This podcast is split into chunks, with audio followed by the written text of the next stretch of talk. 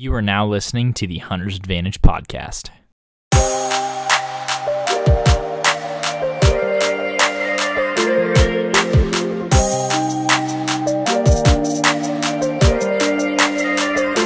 Christian Babcock, the host of the Hunter's Advantage podcast. And what we do on the podcast is we talk to disruptive companies in the outdoor industry, talk about innovative hunting solutions that are changing the landscape, as well as offer you tips and strategy for more successful hunts.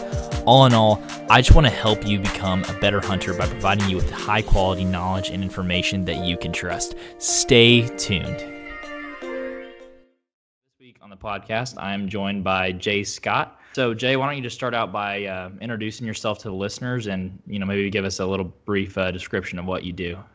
Yeah, sounds good, Christian. Um, I have been a professional hunting guide in the state of Arizona and kind of the Southwest for probably well since 1997. So uh, that puts me at 22 years.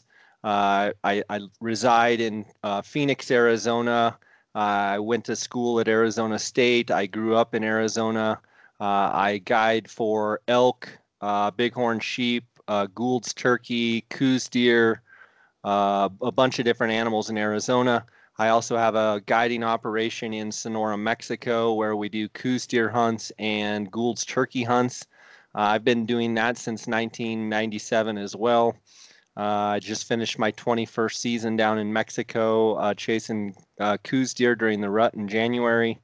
And then in the fall, uh, as of a couple of years ago, I actually don't guide elk hunters in Arizona much anymore. I spend most of my time from September 1st to uh, mid November in Colorado at the Ot 6 Ranch, where I'm the hunt manager. It's a a private ranch owned by a family, and um, we don't do any public hunts, just uh, hunts for the family.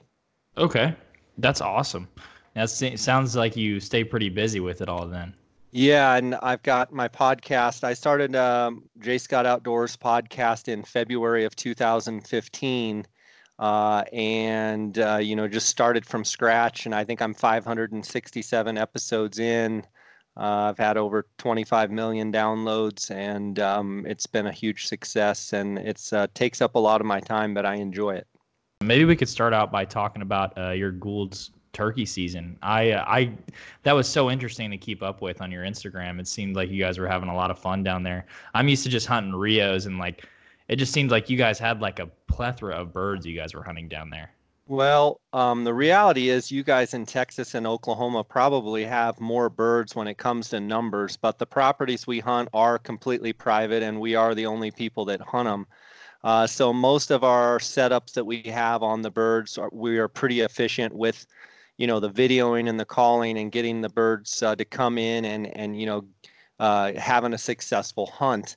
Uh, they don't get any pressure at all. Nobody calls at them all year long until we show up. So, uh, you know, when the word dumb turkey comes up, uh, these turkeys are definitely on the not as bright side, which I'll take any dumb turkey all day long. Um, they, you know, they love to strut, they love to gobble.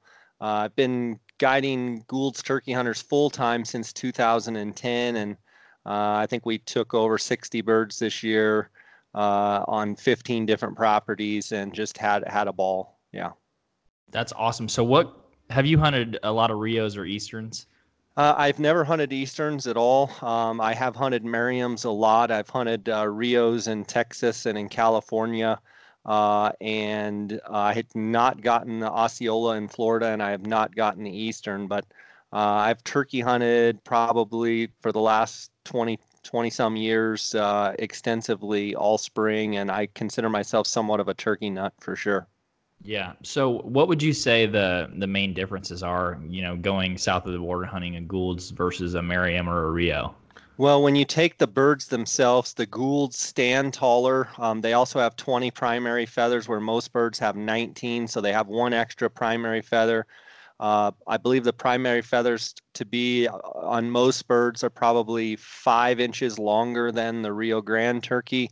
They're probably three to four inches longer than the Merriams.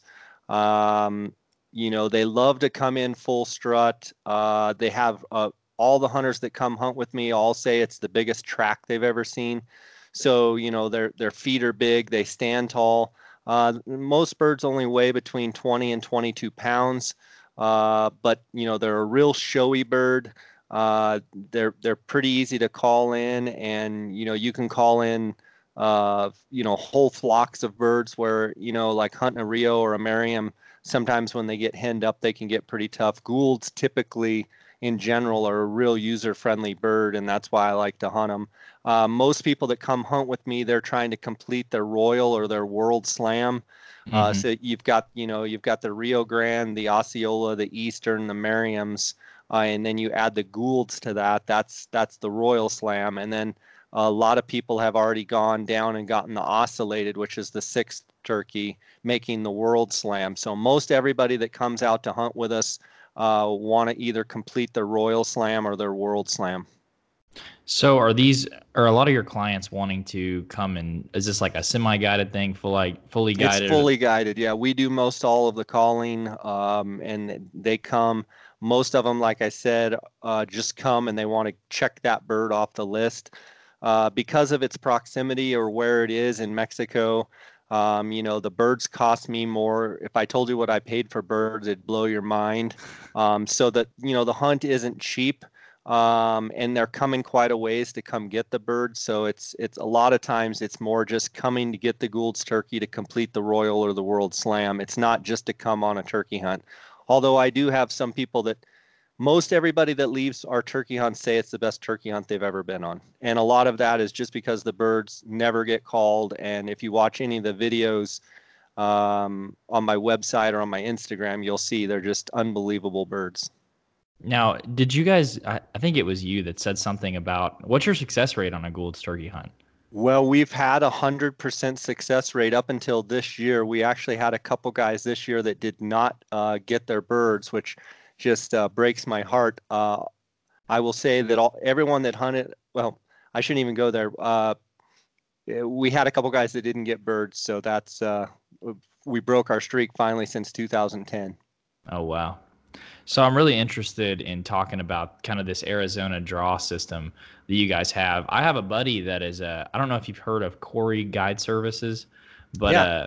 Yeah. Shane Corey, I've known him for 25 years. Yeah. So, um, a guy that I actually met uh, this last semester named Ian Crow used to guide out there, and okay. he was telling me about the how Arizona elk is just like a once in a lifetime kind of hunt. And so, I'm just wondering, um, what advice would you give to someone who's not a Western hunter that's trying to get in, you know, get in there and hunt an Arizona elk? What what should we be doing to prepare for, you know, an archery hunt or something like that? Well, you definitely need to be applying. So up until a couple years ago, you actually had to have the the maximum amount of points in order to draw that unit. Uh, a couple years ago, they changed it where someone like you with no points actually has a mathematical chance to draw. It's not a great chance, uh, but they give 5% of the tags to people with the most bonus points and 5% of the tags, excuse me, 5% of the tags to people uh, with the most bonus points in that unit. So uh, up until uh, a couple years ago, you had to have the most points, uh, let's say 15 or 18 or 22 points, whatever, for that specific unit. You had to be, as a non resident, you had to be at the top of that bracket. Whereas now, half the tags go to people uh, in the random pool. So, um, you know, I would say you have to apply you can't draw if you don't apply. Uh, you've got states like New Mexico where they don't have a bonus point system. That's also a great option. Uh, you know, it's straight across the board. The odds aren't great, but there's no bonus point system. You could draw every year in a row, or you could go five years and not draw at all. Mm-hmm. So, for someone that's you know not used to hunting, you know, out western like western things like elk or antelope and stuff like that. And I've started to dip my feet into that. I went antelope hunting this year and I really really enjoyed it. And so it kind of got me into this. Uh, I want to spot and stock stuff. I want to do you know go hunt in the mountains and stuff like that. So how can we? How can someone that's used to whitetail hunting and you know kind of hunting in one spot and just relaxing and you know waiting in a tree stand what do they need to be doing to prepare for a hunt like that as far as like terrain goes or conditioning or shooting their bow or running or what do you think well, yeah, I mean, all of that is good. I think the big thing you have to understand is our country's big. Um, it's open. Uh, you got to be able to move. You got to be able to glass, cover country. Uh, it's a true spot and stock hunt. Most hunts in the West are um, rather than a sit and wait type style. Most of our hunts are, you know, using your binoculars mounted on a tripod up on a high ridge, glassing long distances as far as you can see, uh, trying to find the group of elk or the group of mule deer or antelope or whatever you're after, and then trying to move, figure out how you're going to move in closer to the animal uh, and get yourself into position where you can get a shot. So with that plays, you know, being good at long range shooting, you know, being able to shoot as far as you can comfortably, uh, obviously in the best shape that you can. So those are all huge things. If you're talking about bow hunting, obviously the same thing. Being able to shoot very well. Uh, the further you can shoot, the better your opportunity is. Uh, you know, having good conditioning, having good equipment uh, that allows you to be in the field all the time. Uh, you know, when conditions get hot, when conditions get cold, um, being able to, you know, use a layering system where you can kind of transition from, you know, in the mornings it could be, you know, 25 degrees and it could be 70 degrees at noon. So you have to be able to regulate your temperature. You know, so gear, uh, conditioning, uh, shooting prowess, uh, and then glassing ability are all things that that uh, you know if you're going to come hunt out west, you should work on. Now I had I had uh, Jimmy Hamilton from Vortex Optics on the podcast, and he was kind of telling me a little bit about um, how important optics are, especially hunting out west. Like how how important has that been to you and your success? I mean, it's paramount. It's it's everything. Um, I believe in buying the best optics that you can afford. I believe in mounting those on a tripod. We hunt Coues deer, which is you know a mature Coues deer is going to weigh 100 and, 100 to 110 pounds. Yeah. So they're a very small animal. They live in brushy country. We're, you know, we sit in, you know, four, five, six hours in one spot up on a high knob. We may see one buck. We may see 15 bucks. Um, but we spend a lot of time behind binoculars. The more time you spend behind binoculars, the uh, better you're going to get at it. And I would tell you that, uh, you know, the only way to really get good at it is to do it.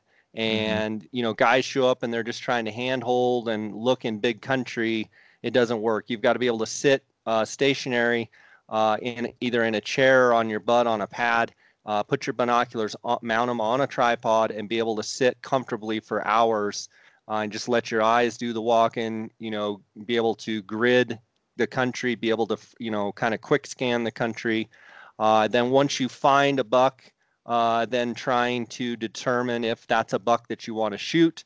Um, you know, that's that's the next thing is is trying to evaluate with a spotting scope uh, and see if that's a buck that you want to move in closer and if it's you know something you need to take a better look at. So having a great spotting scope is is huge. I actually glass with uh, 25 by 55 uh, power, or excuse me, 25 by 50 power dual spotting scopes mounted on a tripod. So, um, you know, and I've used the Kowa, the 32 power long range Kowa. I've used the Docter optics that were, you know, 40, 40 power fixed. Um, but being able to glass long distances, uh, anybody coming out west, whether they're using a 10, 12, or 15 power, or even some of the big binoculars, uh, being able to just sit up high and look for long periods of time are going to allow you to see more game and be more more effective. Now, are you a are you a Sitka or a or is it a Kuiu? Is that how you say it? Which one of those are you? Yeah, so I've uh, been with Kuiu since 2010. Uh, was really dear friends with the founder uh, who just passed away in September, Jason Hairston. Uh, I'm a big believer in their gear. Uh, he actually also started Sitka. Uh, and in I believe the end of 2009, got bought out and parted ways with Jonathan Hart and the guys at Sitka. Uh, and then he started uh, Kuiu.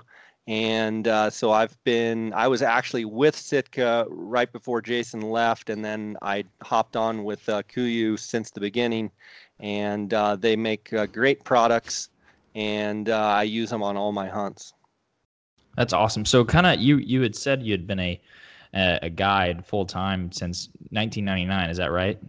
since 97 i still 97. have my still have my arizona guides license and i've been i guided for 20 years for elk in arizona i still guide for desert bighorn sheep in arizona uh, my focus uh, primarily for guiding is Coues deer in mexico gould's turkey in mexico the Coues deer hunts take place in December and January, primarily in January during the peak of the rut. We try and hunt those three weeks right during the peak of the rut. And then the Gould's turkey is in April and a little bit in May. Uh, and then my elk, the last two years, my elk uh, time has been spent on the Ot 6 ranch uh, in south central Colorado uh, where we have about a thousand head of free ranging elk that come kind of live on the property and move uh, throughout the property, on and off the property. Uh, and um, it's it's a beautiful property. It's got black bear and and uh, turkeys and and mountain lion and mule deer and and elk. So um, we run a string of about 150 trail cameras on the property and uh, me and Hunter Meekum, who works with me, we basically spend about 75 days in the fall every day glassing and uh, taking uh, inventory of the elk on the property, watch them, uh, you know, from right when they're rubbing their velvet all the way through the rut and um, even after the rut. So it's it's uh, basically monitor elk uh, for about 75 days, and it's it's a riot. That's awesome. So I'm I'm actually I think I'm planning on going um, on an over-the-counter archery hunt in Colorado this year. So, what do you? What would you? I know you say that um, you're scouting and glassing on a on a piece of property that you already know of. What what advice would you give to me if I was going to try to go to a unit that I didn't know? What can I what can I do beforehand to look at that as far as e scouting goes and stuff like that? Terrain. How are they going to be acting in September? Well, the first thing I would tell you is uh, I don't know if you're familiar with onX Maps, uh, but mm-hmm. if you go to onxmaps.com, get a membership there, and uh, take the unit that you're hunting or the area that you're hunting and save those maps uh, offline. Basically, cache those maps so when you get there, uh, you will have full aerial and topo coverage. Not only that, you'll also have private and public property boundaries. So if you're hunting a piece of private or if you're hunting a piece of public, you'll know exactly where you stand. There's a little blue dot and it will show you exactly where you're at. So if you know if you're getting close to a neighbor's fence line or what have you, that's first and foremost. Then I would get um, also on the onX Maps desktop, you can go on and plot points uh, you can plot roads. You can basically do all your research, as well as I like to go on Google Earth and do all my scouting. And you can uh, export from Google Earth onto onX Maps. Uh, and so when I show up in a unit, either that I've been to or never been to, I have all the roads in there. I have all the water sources. I have all of the trails. Uh, in in talking with people that have hunted the units before, uh, I have areas where, you know, circled where they suggest. I have, you know, X marks the spot on a, you know, water hole uh, or a, uh, you know, a wallow or what have you. Um, depending on when you're coming, if you're coming during the over-the-counter archery season, uh, you know, Colorado is one of those that the opportunity is great. The success is not too good. Typically, um, you know, a lot of times you have to get way back in, away from the roads. And then sometimes there'll be elk right by the trailheads and everybody's walking past them. Uh, I would highly recommend to backpack and go as deep and as far as you can go. Uh, I would recommend going in an area where you can get up on some either above timberline ridges or, or areas where you can glass across a canyon uh, and be able to use your eyes and spot the elk uh, if you know, and then be able to move in closer to them and you know interact with them, whether they're you know bugling really well or if you find a good wallow or a water hole or a trail or something that you can sit. But um, it's one of those things you're going to have to kind of cut your teeth on. Uh, you're going to have to kind of learn by trial and error. I would try and talk to as many people as you can that have hunted the specific area. Uh, I would then take it a step further and I would try and talk to anybody from the Forest Service, any from anybody from the Game and Fish. Uh, basically, try and gather as much intel as you can. Uh, find out where people are going to be hunting the most, where the most pressure is. Find out some of those pockets where, you know, guys say, "Man, if you can really get into this basin or this canyon, you're probably going to have it to yourself." Um, you, you know, and the other thing is, I would try and pick and go at the ideal time. I think a lot of people go when uh, the elk necessarily aren't really rutting as good. Um, so try and pick those dates kind of mid you know, like September 7th, 8th, 9th, 10th, 11th, 12th, somewhere starting in there. Um, I believe the season starts the last Saturday in August and goes to about the 25th or so of September. Um, and you know, typically that seventh through the, you know, through the end of the season is the best bugling. Um, you know, so that's that's some of the advice that I would give you. Uh, but plan on staying back in there. Uh, try and go ultra light uh, and try and cover as much country as you can. Don't be surprised if you pull up at a trailhead and there's 15 rigs parked there. Um, you know, that's just the nature of hunting Colorado. So do your homework and try and find some of those areas that, uh, you know, maybe maybe some guys say if you work really hard, you can get into the backcountry and and not have as much people pressure as as as you would, uh, you know, not want to see. So how crucial would you say? being able to to call whether it's bugling or cow calling would be to the success of a hunt like that? Well, I think it's it's it's a huge part of it. I don't think you have to be able to call to kill elk. I think there's a lot of people that kill elk that don't call, and I think there's a lot of people that shouldn't call that could kill more elk if they didn't call. Um, I think the the lure of you know, wanting to call elk and wanting to have the experience of the bull, you know, bugling down your your throat and you know down your neck and coming at you charging mm, is probably for a first timer is probably not going to be too likely. Um, I would tell you there's some great call companies out there. Uh, there's some great videos. There's some great instructional videos. Um, you know, and I I would listen to Steve Chappell's stuff. Um, he he makes some great stuff. Jason Phelps makes some great stuff. Um, Carlton, um, it's now called Native, uh, out of out of Colorado. It's it, they make some great stuff. Uh, there's a lot of really good companies out there, but the reality is most people probably call too much and they actually kill their chances.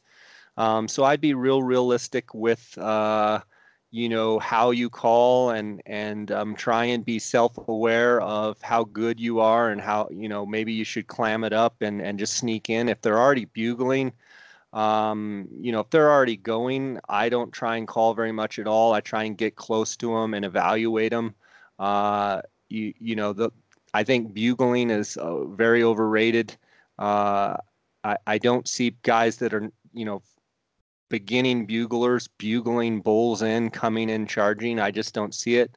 Yeah. Uh, you know, you, you take a guy like Corey Jacobsen or Dirk Durham or you know Steve Chappell or or um, uh, Joel Turner or some of these guys that are you know Bo Brooks that are phenomenal buglers. I think their success of bugling bulls in is a lot higher. I think uh, if you if you want to be good at something, in my opinion, I'd be a better cow caller than bugler. I think too much emphasis gets placed on bugling, and I think it it kills a lot of guys' hunts. To be honest with you, uh, if you look at the call, the nature of the call itself, the cow call is a much shorter call, whereas a bugle, you know, is a you know 10 second call, and most human ears can listen and go, oh, that that's a hunter over there, that's fake. Where if a guy just blows a short, you know, cow call, um, and it's a very short, you know, half a second to one second call, uh, a lot of times that will f- fool humans, and it, of course, it'll fool the elk that w- what we're trying to do. Um, so that's just a little bit of advice there. That's that's funny that you say that about Steve Chappell. I'm gonna have him on the podcast, I think, in the next couple weeks. So that's hopefully I can learn something from him too.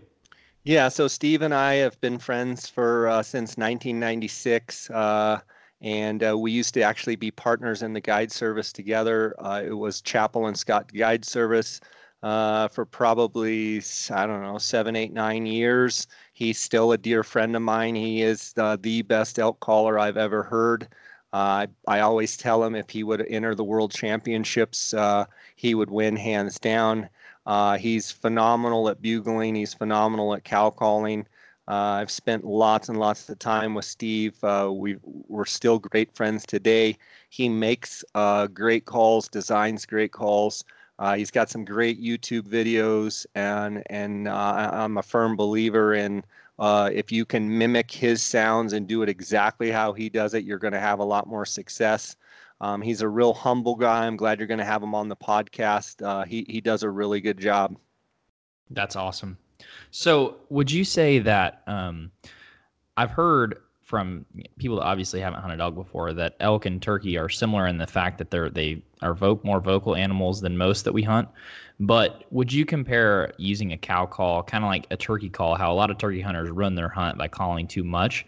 And you know how when you're you're calling turkey, you can be really really soft with it, and you can you can kind of get that bird really inquisitive, and you get that gets him more curious, and sometimes he'll come in silently. You know, would have you seen that play out in the elk woods before? Yeah, for sure. Um, but I think the most important thing, whether you're turkey calling or elk calling, is you sound authentic, you sound real, you have right. the right tonal quality. If you sound good, you can't overcall. If you sound bad, you can overcall very quickly.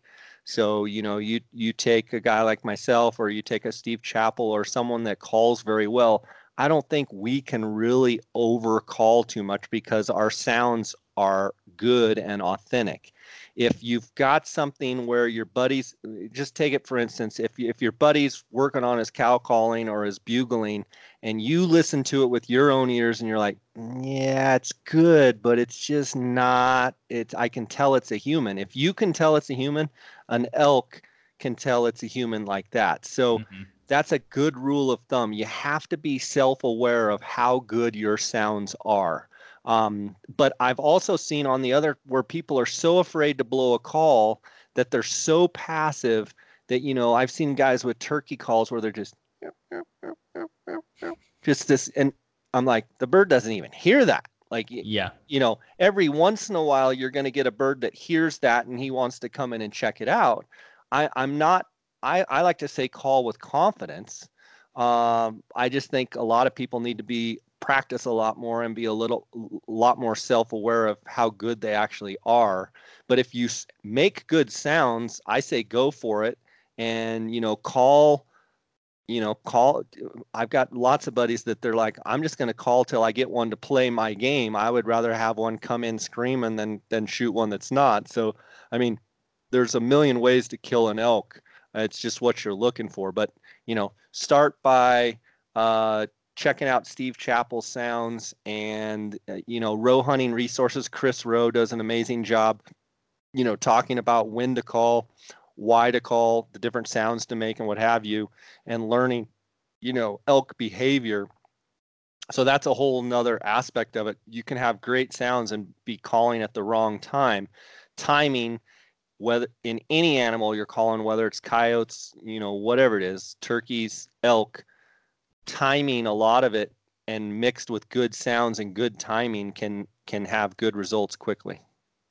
What would your advice be or how i know you said just said there was a million ways to kill an elk but how would you do it if you had brought no calls to the wood for, woods for someone that is absolutely beginning is it just like hey i'm going to try to cut him off exactly where he wants to be i see kind of how he's i know it's going to depend on a thousand situational things but how do you how do you do that for someone that's not really familiar with spot and stalking?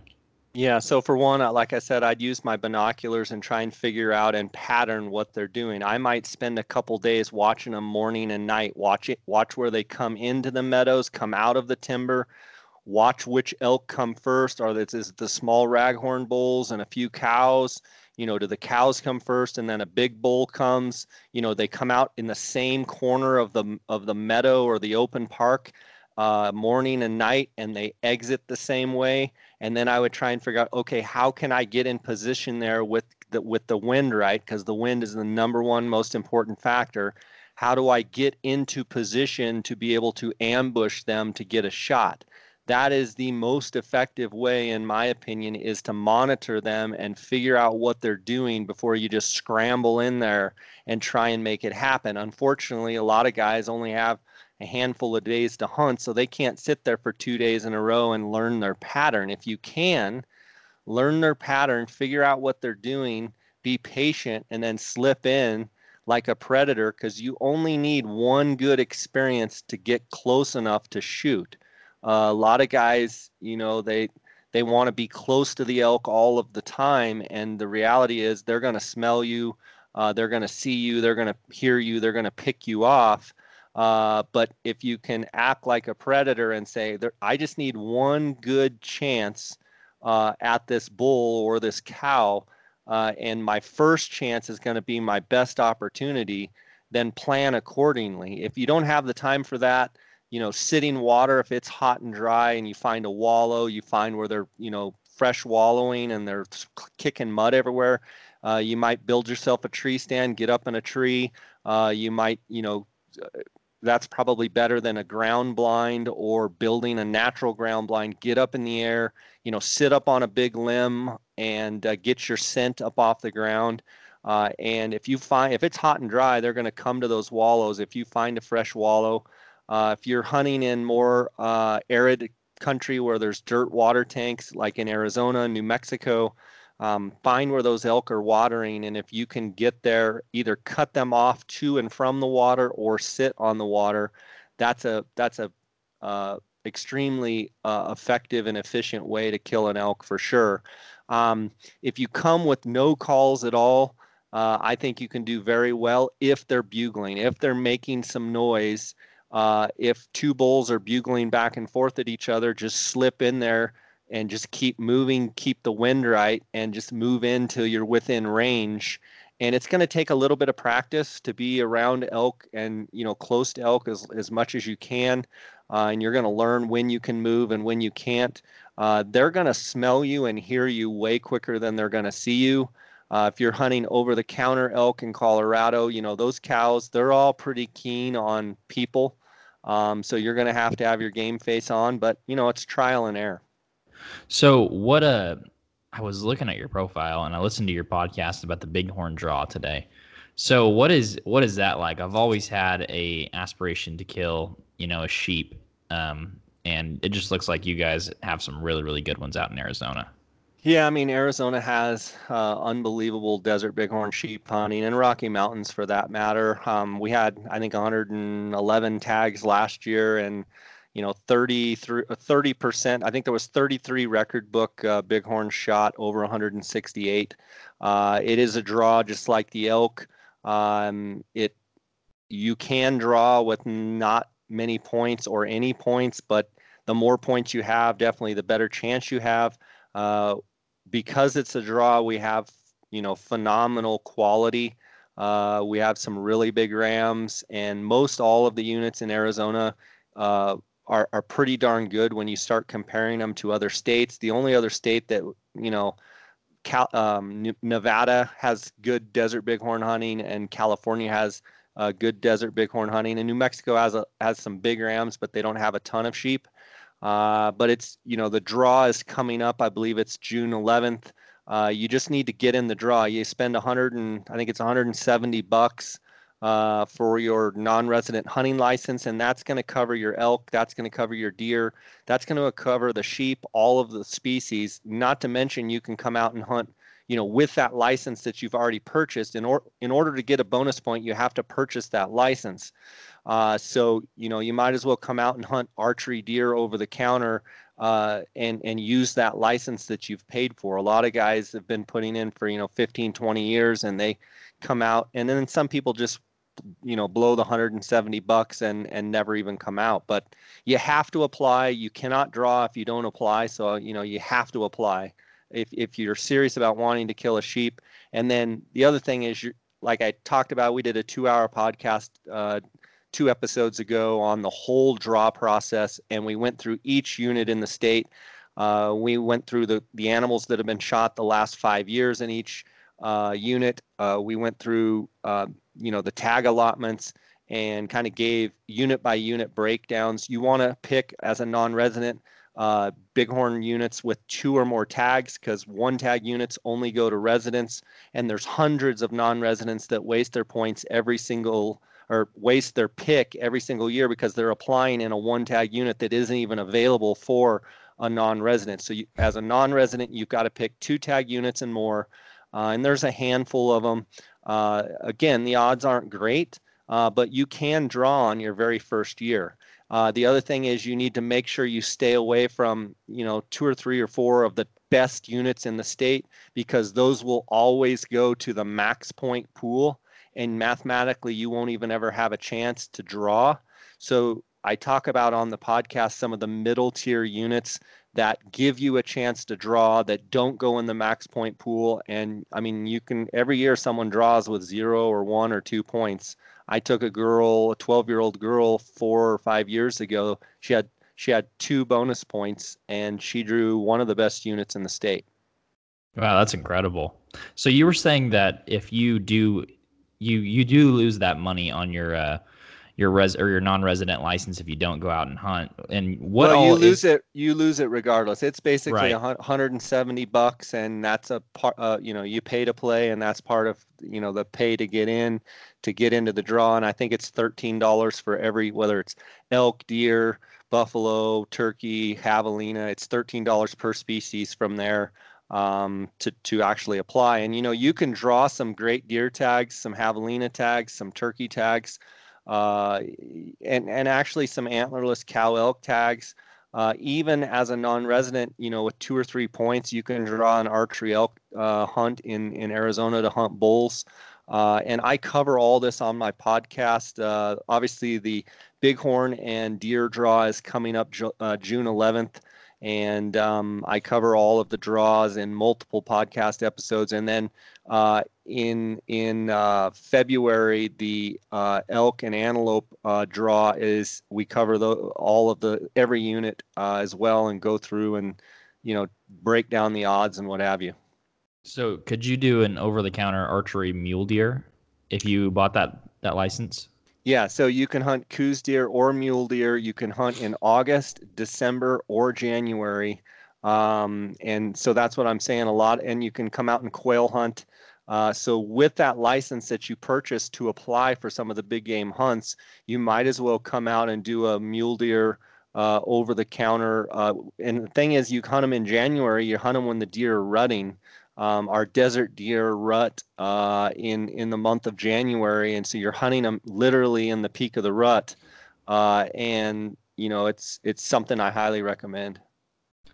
So, what got you interested in guiding for Coues deer? That's something I really didn't have a firm grasp on, even really existed until I don't know a few years ago. So, what's the what's the scoop on the Coues deer, and why do you like chasing those? Well, it's a real spot and stock animal. They're a very wary animal. Um, they're a small deer. They're a beautiful deer, dainty, um, just elegant deer. Uh, but I like chasing big Coues deer. Uh, you know, big Coues deer. We've shot bucks, you know, in the 130, 140 inch range. We've got, you know, the Boone and Crockett minimum is 110 inches uh, for a typical, 120 for non-typical. Uh, every year in Mexico, we're killing deer, our hunters are killing deer from, you know, every, from 100 inches all the way up to, you know, 130, 140 inches. A couple years ago, we had 141 inch deer get killed. Uh, we've had, you know, multiple 130, 120 inch deer. So uh, I became fascinated with Coues deer, you know, 25 years ago. Uh, it's one of those things, you know, if you if you know you're probably into Texas whitetail or Oklahoma whitetail, you know, I think it's geographic. If you live, you know, there's people in the Northwest that are into blacktail hunting, and that's you know, there's dyed in the wool blacktail hunters, mm-hmm. um, and you know, you got guys that are waterfowl hunters. But Coues deer, for me, it's the ultimate spot and stock animal. Uh, they're extremely wary and challenging. Uh, and we like to shoot them with rifles. Uh, we like to shoot them between you know 300 and 500 yards. Uh, we like to target big deer, uh, record book deer, Boone and Crockett deer, uh, and we you know that's that's a passion of of mine and my partners. Of of you know we just love big deer. Uh, it's no different than mule deer or whitetail or anything else. Um, you know, typically the bigger the deer gets, the more excited we get, and uh, we we're fortunate that Arizona and Mexico have you know phenomenal Coues deer hunting, and so it's it's just uh, great glassing, great time of year to be out in the woods. So, do you have a lot of people that want to bow hunt them? Uh, I'm I don't focus on bow hunting Coues deer at all. I think it's a really inefficient way to kill a deer. Mm. Um, they're they're so wary and so um, hard to kill with a bow from a guiding perspective, it's just not cost efficient for me to run bow hunts. There are guys that do it. Um, I prefer to chase big deer with my binoculars and shoot them with a rifle. They're hard enough to kill as it is. Yeah. Um, I get a lot of people that say they want to come bow hunt, and I just say call somebody else. Uh, we focus on spot and stock rifle Coues deer hunting for big deer, and that's that's kind of our specialty. So how did how did you get started in outfitting? What what made you uh, want to pursue that as a career? I just wanted to hunt more, and the way Arizona's system is, it's hard to draw tags, and so um, our elk hunting was so good. Uh, I I thought, well, geez, if I become a guide, that will give me an opportunity to be in the woods, uh, you know, for a longer period of time and and quote unquote justify it. Uh, I literally spent 20 Septembers in a row taking the full entire month off. You hear guys talk about, oh, you know, I went elk hunting. I would take literally the last couple days of August and I would not come back till the, you know, the first week of October. And I spent 20 years in a row monitoring, chasing, guiding, videoing, photographing elk during the rut in Arizona. And, you know, after I did it the first year, I just, that's all I wanted to do was be in the elk woods in September. So, uh, my main business is real estate business. That's what allows me to do all the things that I've done. Uh, obviously, outfitting the podcast, uh, you know, passive income through real estate is uh, what allows me to do the things that I love. Uh, but I always tell people, even if I didn't have real estate, I'd still chase elk for 30 days in September. Uh, just mm-hmm. like I want to be in the turkey woods, you know, the month of April, just like I want to be in the deer woods uh, the month of January. So, and then, you know, fish in the summer. So, um, you know, whether I've uh, been financially successful or not, I'm going to find a way to, to make it happen because I love to hunt and fish. I assume you started out guiding for some other company or person and what did that progression look like going from working for someone else to opening up your own guide service? Yeah in arizona we're kind of unique because it's not like colorado or idaho or some of these states where you have to have a concession and you you, you only have one outfitter in that concession. Uh, arizona's you know pretty much the wild west. All you got to do is go down and take a, a, a, a quiz basically. Uh, you pay at the time a hundred bucks to get your hunting and fishing guides license, and you're a legal guide. So uh, wow. I did I did work the first season for a guy and took out a couple different hunters and said I just want to do this on my own. And so I've been doing it on my own. I partnered up, like I said, with Steve Chappell for a handful of years, uh, and uh, my my partner since then and and with Steve actually is Darr Colburn, Colburn and Scott Outfitters. Uh, and uh, so, you know, we've just been, you know, we can guide for any animal in the state. Uh, and with that hunting license uh, or hunting guides license, you can basically guide for anything in the state. That's awesome. So, do you have a lot of people that aren't really qualified to be guides since it's so so easy to get that license? Well, I mean, it, it's easy for me you know doing it as long as I've done it to point fingers and say there's people that aren't qualified but I think that's kind of a loaded question because I think everybody starts at a certain level. I think there's certainly people and I was maybe accused of it knowing a lot more than I actually did when I started out just like anything you know you have to learn by trial and error and you know you get knocked around a little bit but uh, definitely there's a lot of guides in arizona and, and there's all ranges of quality. There's all ranges of, of, of amount of time guys spend and, and success and efficiency and effectiveness that that each guide has um, definitely some are better than others uh, and some are better at certain animals than others and you know great at elk and not so good at Coues deer and you know or great at sheep and not so good at elk or vice versa and then there's some guys that are great at everything.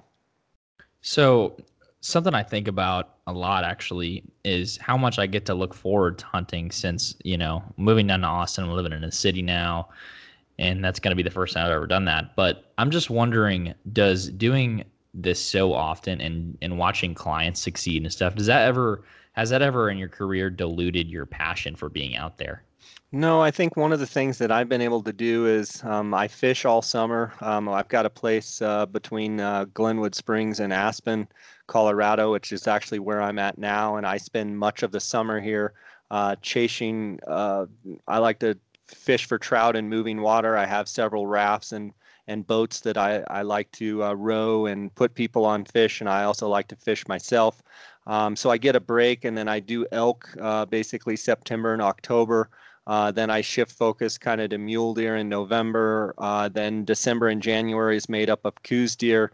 Then there's somewhat of a break. Uh, February and March don't do a whole lot uh, regards to hunting and fishing, and then I start back up with turkeys uh, April and May, and then I'm in the period that I'm at now where we just finished turkey season, and I'm moving into fishing season. So the my point of the whole thing is um, I'm able to move from season to season and and because I don't do elk 12 months out of the year or sheep 12 months out of the year or turkey 12 months out of the year, uh, being able to move from animal to animal and season to season allows me to kind of refresh and and and you know and refresh my batteries so to speak. And then uh, being able to to um, you know fish uh, in in the summer uh, allows me a little bit to get away from all of the hunting stuff even though you know i'm doing eight at least eight to ten episodes a, a month on my podcast mostly talking about hunting.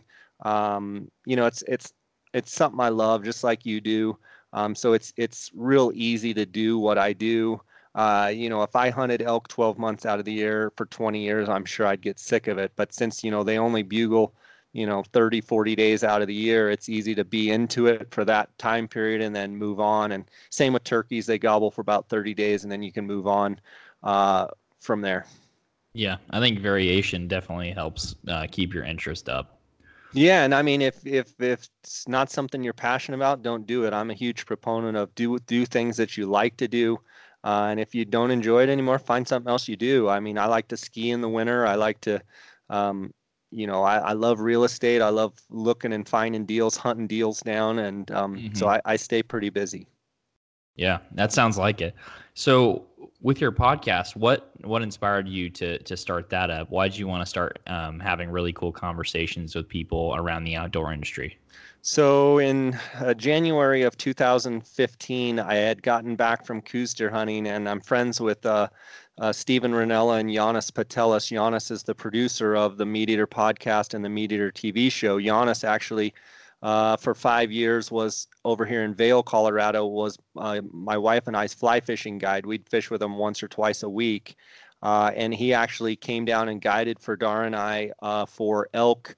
Uh, for a couple seasons in Arizona, and then came down and, and guided for us for Coues deer in Mexico. And to make a long story short, and uh, January of 2015, I just got back from the Coues deer hunt, and uh, Janis and Steve Rinella had sent me a pilot episode of the Meat Eater podcast, and they said, "Man, Jay, you ought to do a podcast, a Western Western hunting podcast." So I credit those guys with, you know, I didn't even know what a podcast was. I listened to their pilot episode and thought, "Yeah, I, this this might be a great extension of my outfitting business and and the passions that I have." Uh, and you know give me an opportunity to try and portray hunting and fishing in a positive light. So, I mean, within two weeks, um, I had my first. Ep- they told me what equipment to buy, and I had my first uh, episode going. Uh, and then very shortly after that, I got a call from GoHunt.com, uh, who is still my title sponsor of the podcast. Uh, and I thought, wow, I didn't even think of monetizing the podcast. Didn't even think that was possible. That's not even why I did it. Uh, and then uh, very shortly, you know, had other companies come on. Uh, I've had pretty much the same companies uh, sponsor the podcast now. Uh, you know, this last February had had my four year anniversary. Like I said, I'm 567 episodes in and try and do two a week and we're just talking hunting and fishing. It's probably 80 90% uh, hunting. I should probably do more fishing.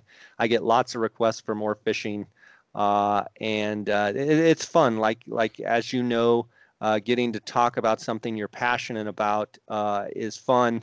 And you know i have a lot that i need to give back for hunting and fishing. So if i can uh, shed light on any part of of the outdoors, hunting and fishing, and and portray it in a positive light. That's what I'm going to try and do. Uh, try and help people as much as I can. Um, you know, uh, some people would think my podcast is a little bit boring. Uh, it's it's very detail oriented. It's uh, um, you know very educational, very informational. Uh, try and get good information out of my guests. Uh, it's not an entertaining podcast. I'm not a very funny guy. My wife says I have uh, a radio voice, not a. I mean, we're doing a video here. I very rarely do video podcasts. Uh, she teases me and says I have a, a radio face and uh, need to need to stay away from the video stuff. But uh, I've had a lot of fun doing it. it, it it's amazing. I, I think one of the things in starting out so early when I first started, really nobody even knew what a podcast was. Uh, now all of the great podcasts coming online every day, hunting and fishing, business, all sorts of, you know, every topic, every category out there. I think it's phenomenal because I think people can learn and listen to people that they like to listen to. Uh, you can listen on your mobile device. You can listen to half an episode or wherever, and in and listen to another completely, you know, a, a, real estate podcast and go back to the hunting one, so you can listen on your own time. And I think that's hugely important. Yeah. Well, I definitely thought it'd be a great idea to talk to someone that was nearly 600 episodes deep in a podcast of something that I really enjoy too. So thank you for for jumping on again. Yeah, but, no sweat. Um, so what advice would you give to someone? This is my 15th episode. I've already talked to some some really great people. What what advice would you give to someone um, to get five? How to get 500 episodes deep? How do you how do you continue to find things that you're passionate or people to talk to that are really interesting? Well, the first bit of advice I would give you is you got to do what you enjoy, not what you think the listeners want to hear. Yeah. Um, too many people are chasing what people want to hear and they just burn out. You've if you're going to be successful in podcasting, you've got to do what you want to talk about, what you want to hear. You got to ask the questions and have the people on that interest you. If you're not interested and engaged in the podcast, then it's it's it's going to fall on its face. So I would not try and be the entertaining if unless you're a super funny guy and super entertaining and you know you can carry on the whole show. I would try and dictate and let your um, person you're interviewing let them run. You know, give them opportunity to shine. Uh, try and shy away from being too popular, too fancy, too you know, I always tell my people on my podcast, you're never going to get fancy, you're never going to get popular. I don't want either one of those. Yeah. Um, you know, granted 567 episodes, 25 million downloads, you know, notoriety, recognition that comes with it. You have to be able to embrace that, but don't chase that. Um, I see some people in all sorts of different avenues of social media and podcasts. They're trying to be famous. They're trying to be fancy. They're they're not being themselves.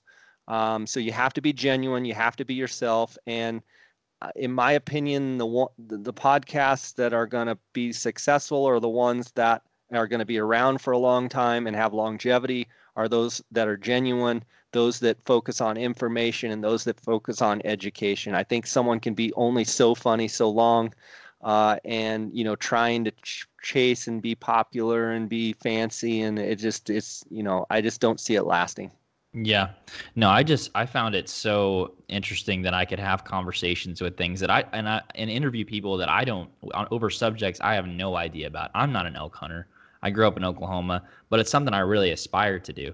And sure. so it's so it's so easy to bring you know people that are professional guides that are professional like you say steve Absolutely. a world class caller and I can bring them in. I can have that one-on-one conversation with them, and then I can share that with people. And if people like it, cool. And if they don't, that's fine. I still get to have weekly conversations with people, and I'm getting better at what I love to do. As long as they're bringing you value, meaning your questions and your learning, and and uh, you know, I can already tell you're good at interviewing and what have you um, you're going to do fine. And as long as you're engaged in it and you're genuine and you're self aware of what's going on and with yourself and your passions, then then you know you be the judge if it's successful or not. Uh, I wouldn't pay much attention to, you know, reviews or negative criticism or anything like that because no matter what you do, there's always going to be be people that uh, one they don't like you for whatever reason they don't like the way you look they don't like the way you talk they don't whatever it is.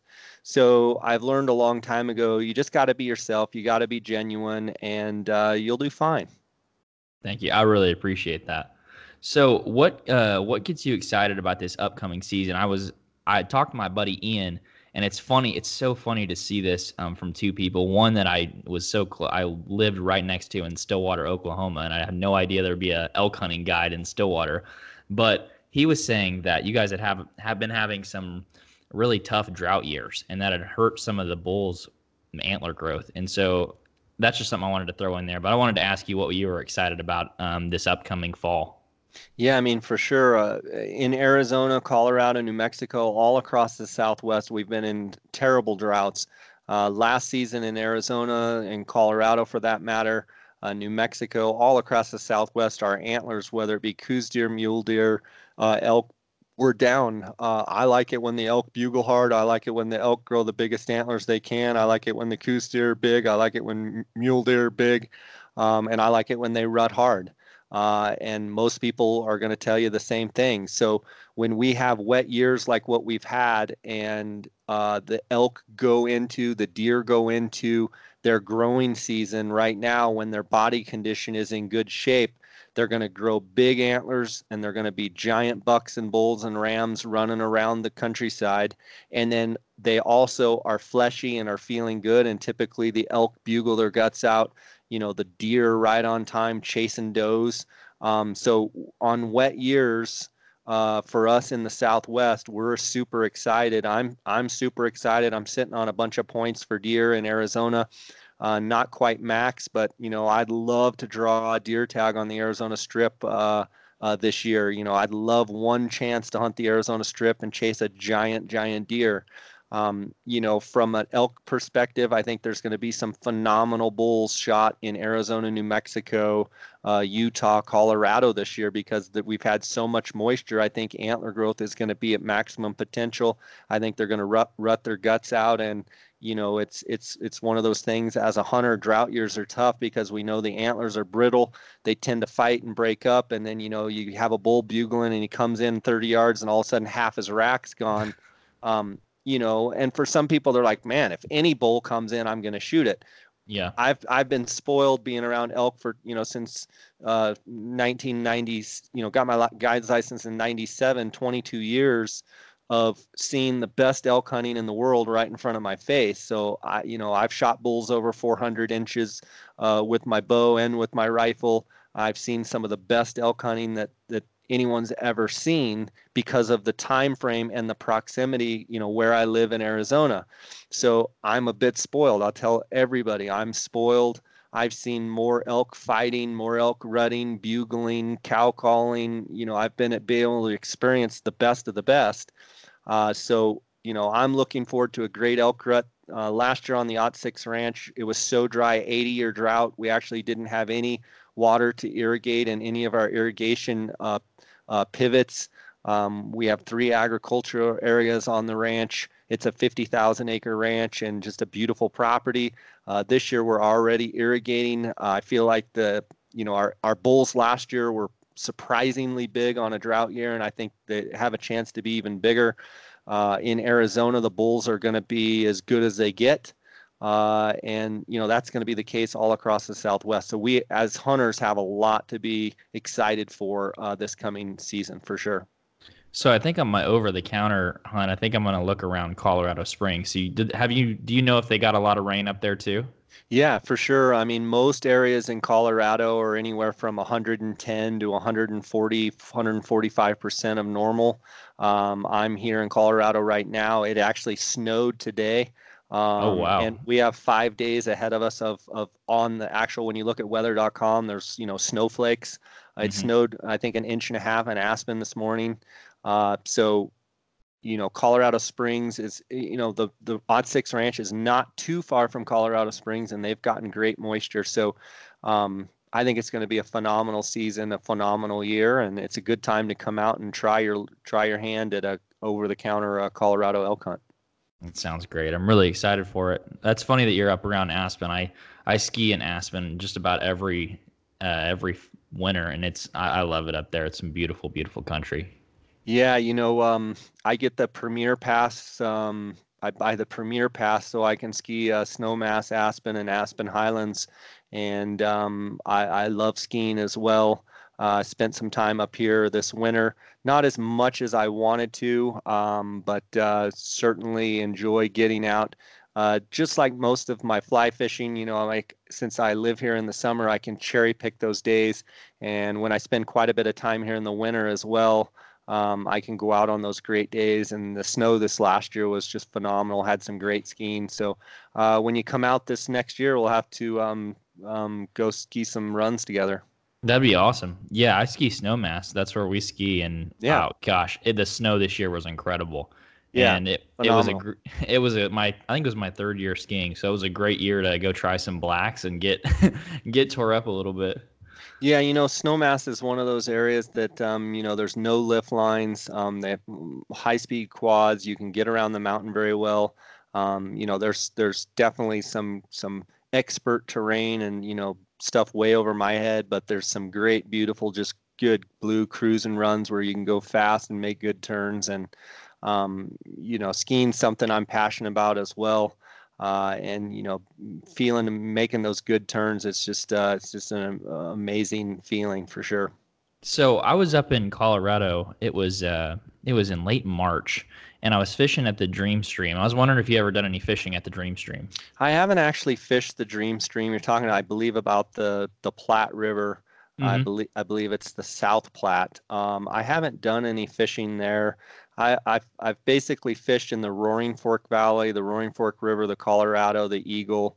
Um, that's where I've spent a bunch of time, done a bunch of fishing in Jackson Hole, Wyoming, all over Yellowstone, uh, all over that area. Uh, and then uh, every year I'll go a couple times, do the Gunnison Gorge, uh, do the Gunnison for the salmon fly hatch, uh, not too far from my house here. And then, you know, the Green River uh, uh, below the Flaming Gorge Reservoir in uh, Utah and Wyoming right there is only four, four, right at four hours from my house. so I try and go and catch as much good summer fishing as I can there. but I have not fished the um, Dream Stream. Um, it's it's a it's a wading fishery where you got to you know wade. It's a tailwater fishery, which is you know phenomenal, giant fish, great hatches. Mm-hmm. Uh, it, it, the more I, I I I love fishing moving water, and I love my preference is to fish out of a boat.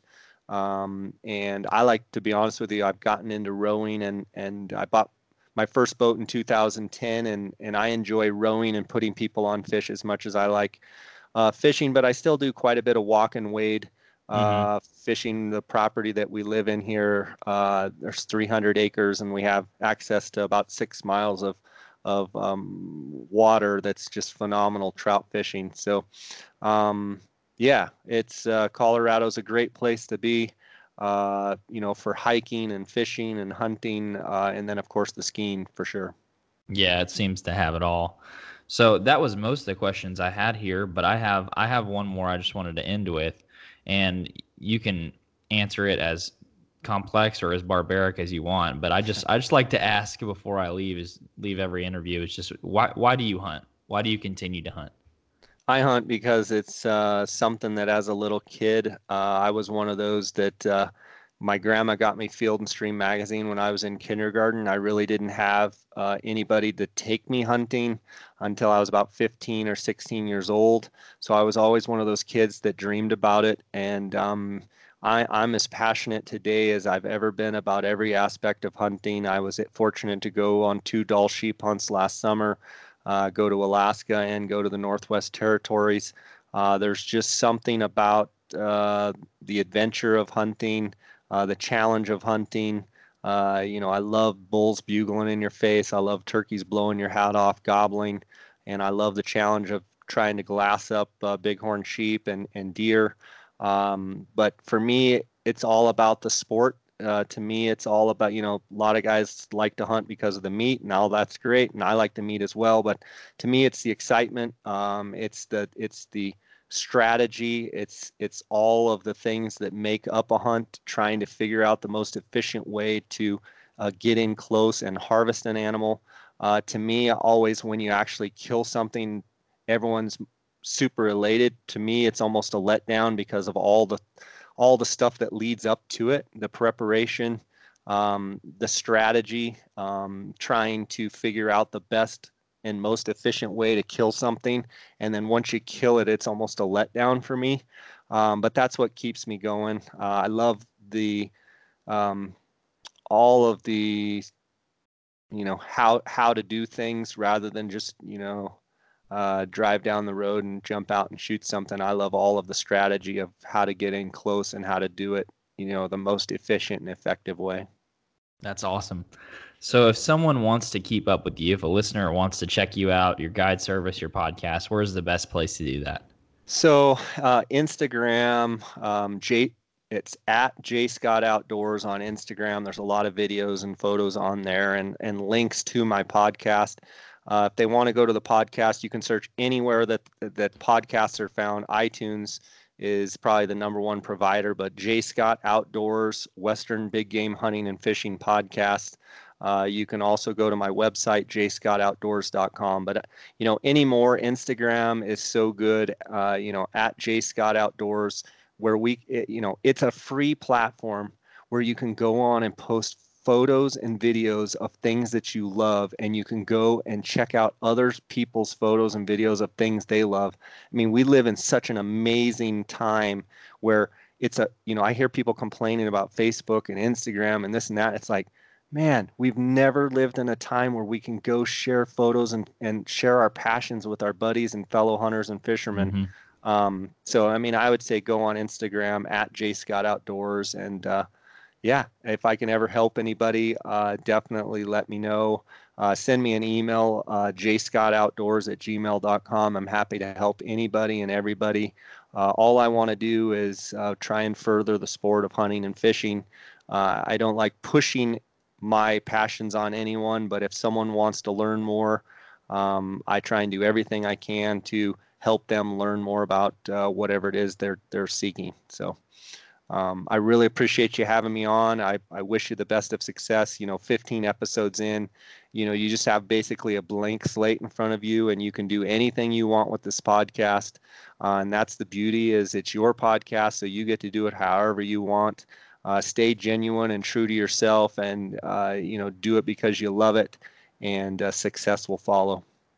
Thank you so much, Jay. I really appreciate that. I know you brought me just in an hour a ton of value and i look forward to not only talking with you again on the podcast sometime i hope soon and but also continuing to listen to your podcast well i appreciate the support and um, uh, you know, I've got a friend uh, that that's a big OSU uh, cowboy. Uh, he's older than both you and me, but uh, he, he his name's EJ Fister. He was on the golf team there uh, was an unbelievable golfer, and um, he teaches there at uh, Oak Tree National uh, there in uh, Edmond, or I think it's Edmond, Oklahoma. Uh, but he's a huge cowboy, and so I'll tell him I met another fellow cowboy. Awesome, that works for me. Well, I appreciate it, and I will I will talk to you again another time. Anytime, buddy. I'm happy to come on. I appreciate you uh, taking your time to ask me to come on, and just God bless you, man. Okay.